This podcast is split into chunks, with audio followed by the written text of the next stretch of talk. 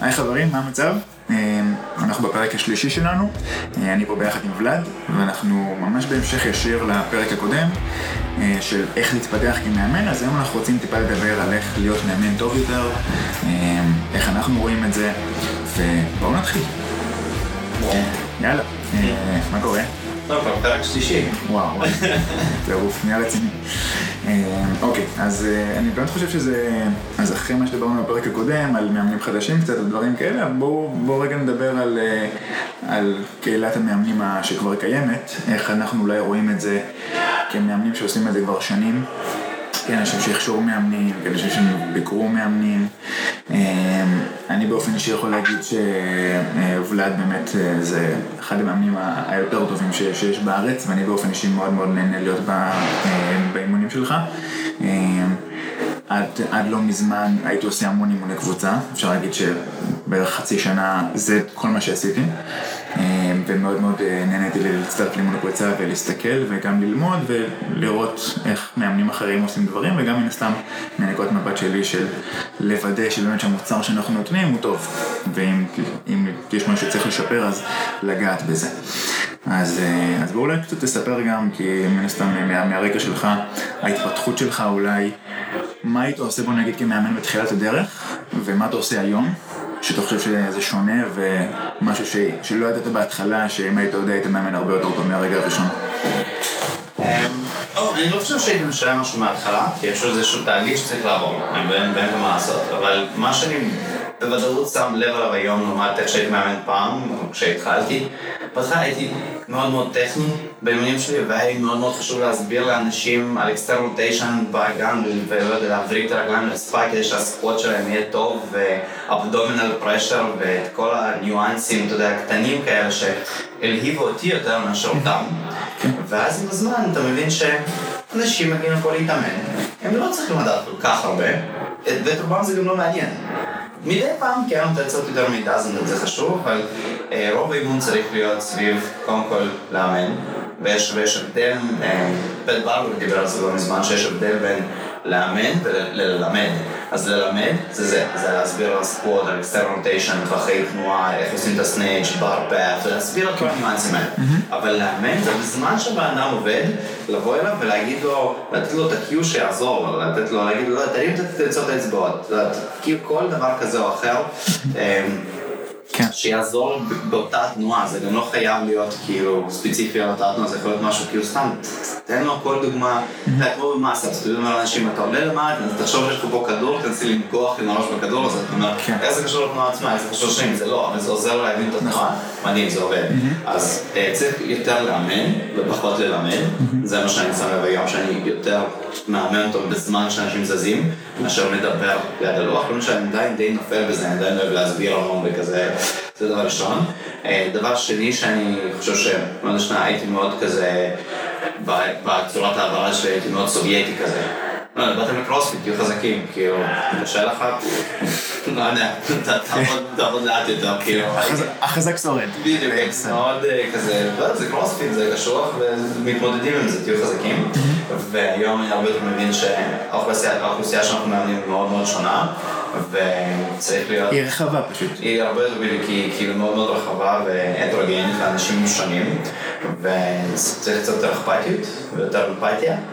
כאילו, זה מה שאנשים צריכים, כן. אם כואב לו משהו אז שיעשה חתירה במקום פוש-אפס, מה זה משנה, כאילו, יכול לפלוט 30 פוש-אפס ב-15 סקולות חתירה וזה יעשה לו את האימון, הוא ירגיש טוב בסוף, הוא ילך הביתה והוא ירצה לחזור לו שוב, ואני את שלי עשיתי. כן, לגמרי. אה, ועוד דבר שעוזר לי להבין, כאילו עזר להבין זה שלהבין שאנשים פה הם לטווח ארוך, והוא לא חייב היום לעשות פוש-אפס. שייקח עוד שנה, הוא ישתפר כל פעם קצת, בסדר, העיקר שהוא לא יקצר, שהוא יצא מהמיון בחוויה שהיא טובה. אה, וזהו, וכזה דברים שלאט לאט התחברו עם הזמן, וזה כזה ניסיון וניסוי וטעייה כן. כזה. אני ממש מתחבר לדברים שאמרת, כי אני חושב שמאמנים כמונו שהיינו סוג של קודם ספורטאים ומתחרים, ואז נהיינו מאמנים, אז מאוד מאוד, אני באופן אישי גם, כאילו סוג של מסתכל על זה מנקודת מבט הזאת, כאילו, הוא חייב לעשות ספורט מושלם. מה באימון? כן, הוא חייב לשבור מקביל, הוא חייב לעשות את התנועה המלאה.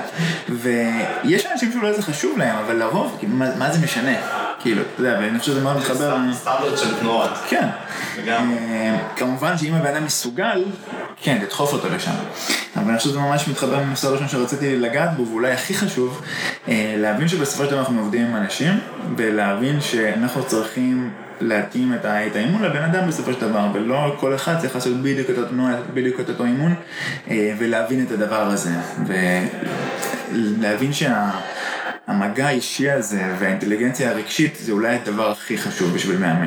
זה, זה, זה מנקודת המבט שלי לפחות, כי מבחינה מקצועית אני חושב שאם יש לך מוטיבציה ואתה עדיין ראש על הכתפיים, גם אם יש באימון כמה תנועות שאתה אפילו לא מכיר אותן בצורה מושלמת, אם אתה תשב שעה לפני האימון ואתה תקרא קצת ותראה כמה סרטונים וזה, אתה תוכל להעביר את האימון מבחינה מקצועית. אבל הדבר הזה אני חושב שהוא מאוד מאוד חשוב, להצליח לגעת בכל בן אדם ולהצליח באמת למצוא את האיזון הזה. חושב שזו נקודה שהיא, שהיא מאוד מאוד אה, חשובה. אה, משהו שאולי היית רואה אצל, אה, אצל מאמנים צעירים שבאמת הם היו נופלים בו, שהיה לך קשה ללמד אותם אולי ו... וקשה להעביר להם. אני חושב שבכללי כזה להיות מאמן טוב זה איזשהו משולש של כמה דברים כזה, אז אחד מהם זה עקביות, להיות עקבי, כאילו אם אתה מעביר את האימונים בצורה הזאת אז תעביר אותם כל פעם ככה, שזה לא יהיה אימון אחד מדהים ואימון אימון אחד כאילו אתה יושב ואתה יודע, אוכל מהטאפובר שלך ואומר בסדר בסדר צאו צאו ערוץ, אז שזה יהיה עקבי, שאנשים ידעו למה מה הם מגיעים, אז עקביות, דבר שני זה באמת עניין של מקצועיות, כאילו, אתה מה צריך לדעת, אתה לא יכול פשוט, אם אתה רואה שאתה חסר לך ידע אני אומר שכל אחד צריך לדעת הכל, אבל צריך שיהיה לך מספיק ידע, ידע להעביר את הדברים שאתה הולך להעביר. יכול להיות שאתה לא צריך לדעת יותר מדי על פיתוח מערכות הפקת אנרגיה, אבל אתה צריך לדעת ללמד סקווט, כי זה מה שאתה עושה בעבודה, אז צריך מקצועיות, כאילו במה שאתה מעביר. והדבר השלישי באמת זה האכפתיות, זה הדאגה לאנשים, זה באמת לדאוג למי שבא לאימון, כאילו לך אכפת מאותו בן אדם. אמ, ושלושת הדברים האלה בסוף מרכיבים מאמן שהוא טוב. לגמרי. ואני רואה, ועכשיו לשם נכנס המון דברים, בכל מה שקשור לעקביות וסדר, זה, הלוגיסטיקה באימון. מאמנים, לפעמים לי קשה עם לוגיסטיקה באימון, יש לי אימונים שאני מתחיל ואני אומר, אה, אז ככה אני הולך להעביר אותו, אני מתחיל להעביר ואני אומר, וואו, זה לא היה מסודר, שעה אני משנה את זה, אז, אבל הרבה מהדברים האלה אני יודע שאני יכול לפתור לפני, אבל אימונים שאני עובר עליהם לפני, שאני חושב אני הולך לעשות אותם, גם זה לא מושלם, ואחרי זה מאימון לאימון זה יסתדר קצת יותר טוב, אז המעבר הזה קודם, המחשבה של איך זה הולך להסתדר לוגיסטית, איך אני מוודא שלכולם יהיה מספיק דאמבלס וקטלבלס, אלה הדברים שעוזרים להעביר את האימון בצורה טובה, והרבה מאמנים נכנסים להעביר את האימון ונותנים מבט, כאילו במיוחד כאלה שמתחילים כזה, לא, לא מתחילים לגמרי, מתחילים לגמרי, תמיד רואה שחבר'ה שהם חדשים הם שואלים, נכון? הם דואגים לאימון, הם שואלים מה עושים, איך עושים, מלא שאלות מדהים. ואז הם מתקדמים יותר, מתביישים לשאול. מתביישים לשאול, ואז יש את השלב האחרון, שזה כאילו החבר'ה שהם כבר בתור הם עושים את זה כמקצוע והם מבינים את החשיבות של זה, אז הם גם חושבים על האימון לפני. אז השלב הזה באמצע, אני חושב שהוא הכי בעייתי, שאתה כבר כאילו שואל באימון ואתה יכול לעבור עליו במבט אחד, אה, זה מה שעושים? אבל הם לא רוצים להראות שהם לא יודעים, כי עדיין אולי אין להם את הביטחון הזה, והם חושבים שמישהו יבקר אותם. אז אני חושב שאחד, לשאול, שניים, פשוט להתעניין בתנועות, להתעניין באימון עצמו לפני שנכנס לאמן, זה לא צריך להיות ארוך מדי. זה יכול להיות עשר דקות לפני האימון, לפתוח את האימון, לעבור עליו, להיכנס ליוטיוב, ואם יש לך, לא יודע, handstand walk, ואתה יודע כבר להביא את ה progression שלך שלך בראש. חפש ביוטיוב שנייה, תראה אולי יש איזשהו progression מגניב, ואני תמיד מוצא איזה משהו חדש, אני כזה, אה, בוא'נה, זה מגניב. וזה לגמרי הופך את האימונים לטובים יותר. כן, אני חושב שבאמת אנשים נופלים בדבר הזה, וכאילו שוכחים שבן אדם בא להעביר עכשיו משמרת של ארבע שעות, ולהשקיע רבע שעה לפני משמרת כזאת שאתה הולך לתת מופע. אתה הולך לתת הופעה מול פוטנציאלית, לא יודע, מעל 50 אנשים בוא נגיד, נכון? כאילו, בוא נגיד ממוצע של עשרה מתאמנים לאימון. זה פאקינג 50 אנשים שהולכים עכשיו לבוא, ואתה הולך, אמור לתת להם את השעה הכי טובה בעולם שלהם, ואז האנשים האלה הולכים הביתה, ואם היית מאמן תותח, הם הולכים לספר לחברים שלהם, או לאנשים שמתאמנים איתם, וואו, זה מאמן מדהים, כאילו שווה ללכת לא, לאימון שלו. או שהם יצאו מהאימון והם יגידו, בסדר, עוד אימון. או חס וחלילה, שיהיה משהו רע להגיד. אז כשאתה מסתכל על זה מנקודת המבט הזאת, אני חושב שלבוא ולהשקיע איזה רבע שעה לפני האימון, ובאמת לחשוב על לוגיסטיקה, לחשוב איך הייתי מלמד את התנועה הזאת, להסתכל כמה אנשים יש באימון ולהגיד איך אני אתמודד עכשיו בסיטואציה שבה יש לי ללמד אינסטנט פוש-אפ, ואני רואה בקבוצה שיש לי שתי נשים מבוגרות שרק הצטרפו, אבל גם יש לי שתי חבר'ה שהם עושים את כל האימונים הרקס, כי אני כבר מכיר אותם, איך אני הולך לעשות את זה.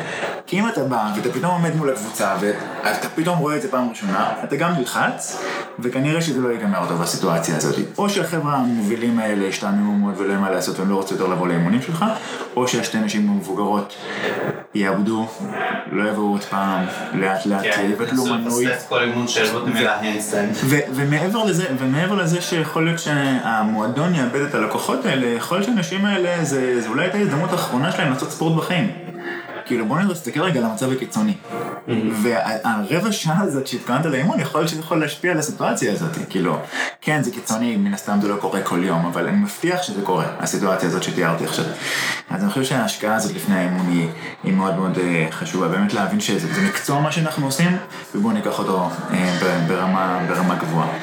אה, בטוח שכל כל ה- כל העניין הזה של באמת אה, ללמוד ולהתפתח, כי ברגע שאתה סוג של נכנס ללופ כזה, של אה, אתה מאמן כל יום, אתה. מעביר אימוני קבוצה, והימים קשים, הימים ארוכים, אתה גם לרוב המאמנים מן הסתם, אני מקווה, שגרת אימונים שלהם.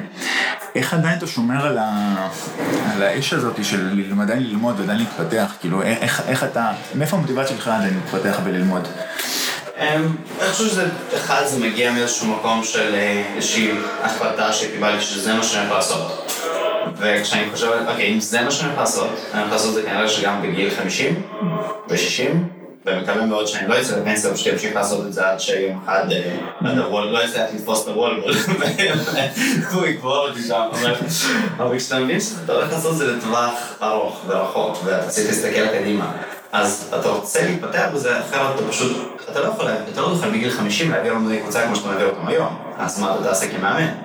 שאתה תצטרך יותר ידע, תצטרך לעבוד באוכלוסיות אולי שונות, אולי תצטרך לקחת את זה לאן שעושים אותו, אתה צריך ללמוד.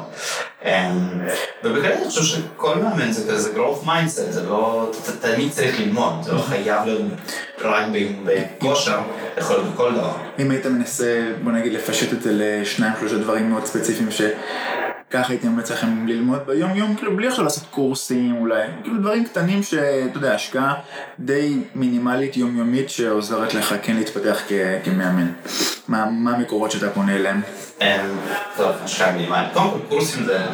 לא, אני, כמובן, זה כמובן כן, שזה, זה זה. אני פשוט אומר, בוא נגיד אולי המאזינים שלנו לא עכשיו דקה אחרי הפודקאסט ילכו וירשמו לקורס, אבל- לקורס. אבל משהו שממחר הם יוכלו להתחיל לעשות.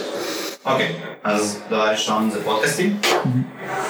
למצוא פודקאסט שמעניין אותך של מאמנים שאתה סומך עליהם, על הדעה שלהם, אה, ולהתחיל פשוט להקשיב, כי זה משהו שאתה באמת יכול לעשות אותו בנסיעה. ונכון שאתה לא תקלוט הכל או תזכור הכל, אבל דברים קטנים... אולי מש- אפילו משהו קטן אחד, זה, כן. בדיוק, זה הולך טיפה לטפטף, זה מה שהוא יחסית פשוט. ודבר שני, אה, יש הרבה קורסים שהם לא קורס כמו שאנחנו מדמיינים לעצמנו ללכת שלוש-ארבע פעמים בשבוע, כמה שעות באיזשהו מקום. אה, אני עשיתי קורס של אופק, שזה קורס שהוא סוג של אונליין, הוא קצת תובעני כזה, אבל סתם עכשיו ראיתי ב-TTT יש להם The Classroom, שזה עולה 35 דולר בחודש, ואתה מקבל פשוט גישה לזה. וזה על כל מיני נושאים. יש להם לפעמים פשוט Q&A שהם עושים, ואתה יכול לשלוח לשאול שאלות, והם עונים על דברים, שזה קשור יותר לקורסים תחרותי, סתם דוגמה, כי זה מה שמעניין אותי. זה לא כזה יקר, זה 35 דולר. אני גם לא יושב במחברת ולומד, אני פשוט מדליק את זה ברקע ואני רואה איזשהו פרק של 20 דקות שמדברים על פיתוח כוח. אני לוקח מזה רעיונות, אני ממשיך את היום שלי. אז והיום כל המדיה שקיימת, לא יודע, תכנסו לג'אגר נסטרנט, תכנסו ליוטיוב שלהם, תראו סרטון על סנאצ'ים. אני חושב שצריך פשוט לבחור דברים שאתה רוצה להשתפר בהם בעצמך, כמו שנגיד טעויות שאתה יודע שאתה רוצה בעצמך, ואז נתחיל לחקור את זה, ואז נתחיל ללמוד, אז לדעת שכל יום אתה מעביר לפחות איזה 20 דקות ולהתעסק בזה, לפחות קצת. לקרוא כתבה, יש שם פשוט כל כך הרבה מקורות, אם זה היה פעם הייתי אומר, אה, תקנו ספר של זה וזה, תקראו אותו, אבל היום יש כל כך הרבה מקורות, לא צריך את זה. תיכנס ליוטיוב, תיכנס לסרטון האחרון ש Juggernaut Strength פרסמו, תלמד על deadlift. מדהים, תמשיך הלאה, תמשיך את היום שלך. ובאמת, אה, סוג של לבחור כזה דברים שאתה יודע שאתה מבין בהם פחות, ולהתעמק בהם קצת יותר. כאילו, אני נגיד תזונה זה מה שאני עניין אותי שנה שעברה.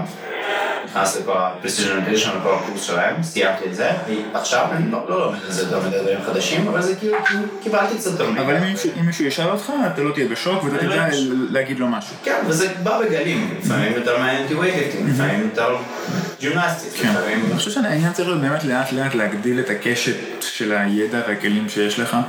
אה, גם אם אתה לא דווקא תשתמש בזה, יכול להיות שאתה לא תשב עכשיו ואתה תבנה תוכניות אה, תזונה, בלי קשר לקטע כן. ביטוחי, אבל גם אם אתה לא תעשה את זה, העובדה שהביטחון שיש לך, שאתה יודע, אתה יודע את הדברים האלה, כבר הופך אותך למאמן יותר טוב. ברגע שאתה נעמד מול הקבוצה, מול 15 אנשים עכשיו, אנשים מבוגרים, חבר'ה של הייטק, רופאים, אנשים מאוד מוכשרים, ויש לך את הביטחון העצמי הזה, אתה לא בלחץ, אתה יודע שאתה שוחה בחומר ואתה תרוץ על זה ולא תהיה שום בעיה. אבל כשאתה לא כל כך בטוח בידע שלך, ואתה פתאום נעמד מול קבוצה כזאת, אה, מגוון גדול של אנשים, ואין מה לעשות, אתה קצת תילחץ, אתה קצת תדבר בקול אה, לא חלש יותר, אתה תהיה עם הראש למטה. אם שואל אותך שאלה, אתה פתאום בלחץ, זה- הכל הופך להיות קשה יותר. ואני חושב שהביטחון העצמי הזה אה, הופך, הופך הכל להיות קל יותר, וזה האמת, דרך אגב, גם מתחבר לעניין של הרבה מדברים האם זה חשוב שהמאמן יהיה ספורטאי טוב או ספורטאי תחרותי טוב, ואני חושב ששם הנקודה. זה חשוב, אני חושב, בעיקר בקטע הזה. זה נותן לך... זה פחות חשוב במיקום שלו בארץ, זהו, זהו. העובדה שבן אדם כאילו מכיר את התחום, חי אותו, עושה את הדברים, זה נותן איזשהו ביטחון של אני יודע על מה אני מדבר. וזה זה נראה הרבה יותר, זה נראה אחרת שאתה מעביר את זה הלאה, מאשר שאני בכלל ביום יום שלי אני עושה עידו פורטל, אבל אני בא בערב ואני מעביר קרוספיט. כאילו, לדעתי זו סיטואציה שהיא לא, לא אידיאלית, כי אם, אם, אתה, אם אתה, אתה, אתה, מנס- אתה מלמד משהו שאתה בעצמך אולי לא מספיק מאמין בו ואתה לא רוצה להתפתח בו ואין לך תשוקה אליו, אז בין אם תרצה ובין אם לא תרצה, אתה לא תעביר את זה באותה רמה כמו בן אדם שחי את הדבר הזה, בקרוספיט לצורך העניין. אני חושב שזה גם, זה כזה שהוא, כאילו זה בסדר לקחת תקופה ולעשות משהו אחר, ואני חושב שזה גם חשוב כן. למאמנים, כאילו, הייתה תקופה שאני חותר קצת יותר, ואז הייתי, בגלל שאני חתרתי פשוט יותר, אני רציתי לחתור אה, יותר ויותר טוב, ובגלל שאני חתרתי הרבה אז הייתי טוחן סרטונים של Dark Horse Rowing, זה אגב ערוץ ביוטיוב, מי שלא מכיר ורוצה ללמוד על חתירה, כאילו, הייתי טוחן סרטונים, והיום שואלים אותי על משהו חתירה, אני כזה damper setting, בוא אני אספר לך על damper, בוא אני אספר לך על drag factor, בוא, כאילו, יש לי את הידע הזה, כי אני עשיתי את זה, ו... נכון, באותה תקופה עשיתי פחות כדי- קרוספיט קלאסי, לא, כן. אבל... אבל זה. אבל זה קידם אותך כמאמן זה בסופו של קידם דבר. בדיוק, אז לא צריך, כאילו שוב פעם, אם המקור פרנסה העיקרי שלך, אם הגישה שבה אתה עובד, זה סתם אותו קרוספיט שאתה מעביר, כי יכול להיות שלא, יכול להיות שאתה עושה משהו אחר, וזה בסדר, אבל אם קרוספיט זה מה שאתה מעביר ביום יום, אם זה התחום שלך, נכון לעכשיו, אתה צריך לעשות קרוספיט, בתקופות כאלה נכון. אם אתה צריך אה, להשתתף ב Open לפי דעתי, גם זה אומר לא בשביל תוצאות, פשוט בשביל לעשות Open ולדעת איך זה מרגיש, כי להעביר אימון שאתה יודע איך הוא מרגיש, ולהעביר אימון שאתה בחיים לא חווית, זה חוויה אחרת למתאמנים. ברור, ברור. אה, ועוד איזשהו נושא שאני חושב שהוא מאוד מאוד חשוב, זה להבין שבסופו של דבר אנחנו בעסקי אה, מערכות היחסים, לאו דווקא בעסקי הכושר ללמד תנועה. כי ללמד תנועה אני חושב שהרבה אנשים יודעים, אפשר גם ללמוד אה, מהאינטרנט עם כמות הידע שיש בחוץ. אני חושב שמה שהרבה אנשים מחפשים היום זה באמת מישהו ש... שיכיר אותם, לו אכפת, לו אכפת מהם. אה, ואם אתם רוצים להיות אה, מאמן ש... שהוא נחשב למאמן טוב, מאמן שאוהבים אותו, מאמן שרוצים לבוא לאימונים שלו, מאמן שאנשים עוברים אצלו תהליך, אני חושב שאתם צריכים לדעת להיות מסוגלים לייצר את המערכות יחסים הקטנות האלה עם אנשים. איך עושים את זה? בדברים מאוד מאוד קטנים, כמו לפנות לכל בן אדם בשם, שזה משהו שכל כך הרבה מאמנים נופלים בו, וזה נותן כל כך תחושה אחרת למתאמן, כשאתה פונה אליו בשם ולא, אה, שומע, אה, ברכיים החוצה, אה, מה קורה אחי? זה נותן תחושה כל כך אחרת, שאתה משקיע שנייה את הזמן הזה, כשאתה מקריא שמות, באמת לקשר את השם לבן אדם שאמר אני. אה, וזו נותן תחושה אחרת לגמרי. אותו דבר בחמש דקות האלה לפני, לפני שמתחיל האימון. לעבור בין האנשים, לשאול מה שלומך. לקחת כל פעם בן אדם אחד ואולי לשאול אותו מה הוא עושה בחיים. זה משהו, ש... זה משהו שבשנה האחרונה שמתי לעצמי. כאתגר. בכל אימון רוצה ללמוד לפחות בן אדם אחד ולדעת מה הוא עושה בחיים. כי אמרתי לעצמי, וואי, יש לי, יש לי פה לקוחות שנמצאים אצלי כבר שלוש שנים, אין לי מושג מה הם עושים. כאילו, הם, סוג של בני משפחה פה כבר, כאילו, ואין לי מושג מה הם עושים. אז סוג של הפכתי את זה למין, אה, למין אתגר אישי כזה, ואני חושב שזה מייצר תחושה, תחושה מסוימת אצל המתאמן שמכירים אותו, שאכפת ממנו. אה, וגם כמאמן שאולי לא בא למועדון ואומר, טוב, מה אכפת לי? כאילו אני בא, עושה את השעה שלי ואני הולך הביתה. אם בא לכם להתפתח, ובא לכם להיות טובים יותר, בא לכם יום אחד לא יודע, לפתוח מקום משלכם. יום אחד בא לכם לקחת 300 שקל על אימון אישי שאתם מעבירים. שכל אחד יפתח את זה לכיוון שהוא רוצה. בא לכם להיות מישהו בעל שם בתחום הזה, אתם צריכים לפתח מערכות יחסים קטנות מהיום, ושבסופו של דבר בעוד חמש שנים יהיו אלף אנשים שכשהם ישמעו את השם שלכם יגידו וואו, הבן אדם זה תותח.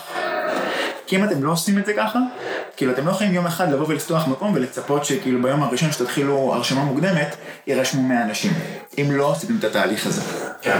אה, ואני חושב שזה גם, זה מתקשר גם למה שדיברנו למשל, כאילו בערוץ הקודם, להתפתח, להרוויח כסף, אז אני זה רק שאימונים אישיים זה דרך טובה, לעשות עוד הכנסה באימונים האלה, אנחנו תמיד כמאמנים אנחנו מפחדים למכור, שזה לא נוח, ואתה אומר, אה, אין לי מספיק שיווק, אני לא מוכר אותה, אימונים אישיים, קשה למכור לבן אדם שהוא לא מכיר אותך, נכון? אבל אחד הדרכים למכור אימון אישי למתאמן, שאתה גם ככה לא רואה אותו כמה פעמים במהלך השבוע, באימוני קבוצה, זה במהלך אימונים לגשת ולשאול, מה הוא מתקשר. אתה רואה שהוא מנסה muscle ups אחרי כל, סוף אימון והוא נתקע על זה, תבוא אליו, תשאל אותו, אה, אני רואה שאתה עושה muscle ups, אז איך זה הולך? הוא יספר לך, תגיד לו, אה, לא יודע, אתה רוצה שאולי נעשה איזה סשן קצר, קצר אני אראה כמה strict pull ups אתה עושה, נעשה איזה mini assessment, ואולי אם אני יכול לעזור לך, אולי נקבע איזה אימון אישי, אנשים יסכימו לזה, זה לא כזה קשה למכור את זה, אם אתה מתעניין נכון. באמת במה הם עושים, או מה, אה, לא לך אגב. אוקיי, בוא נעשה איזה כמה תרגילים, תראה איך זה מרגיש. אה, זה עזר, אוקיי, אולי בואו אולי נרוץ עם איזושהי תוכנית קטנה שנכתוב. לגמרי. אתה יכול כאילו גם בפן העסקי, אתה מזה שאתה דואג ומזה שאכפת לך ואתה שואל את השאלות, אתה לא צריך להיות איזה איש מכירות. תציע את העזרה שלך. תציע לבן אדם לראות אם אתה בכלל יכול לעזור לו.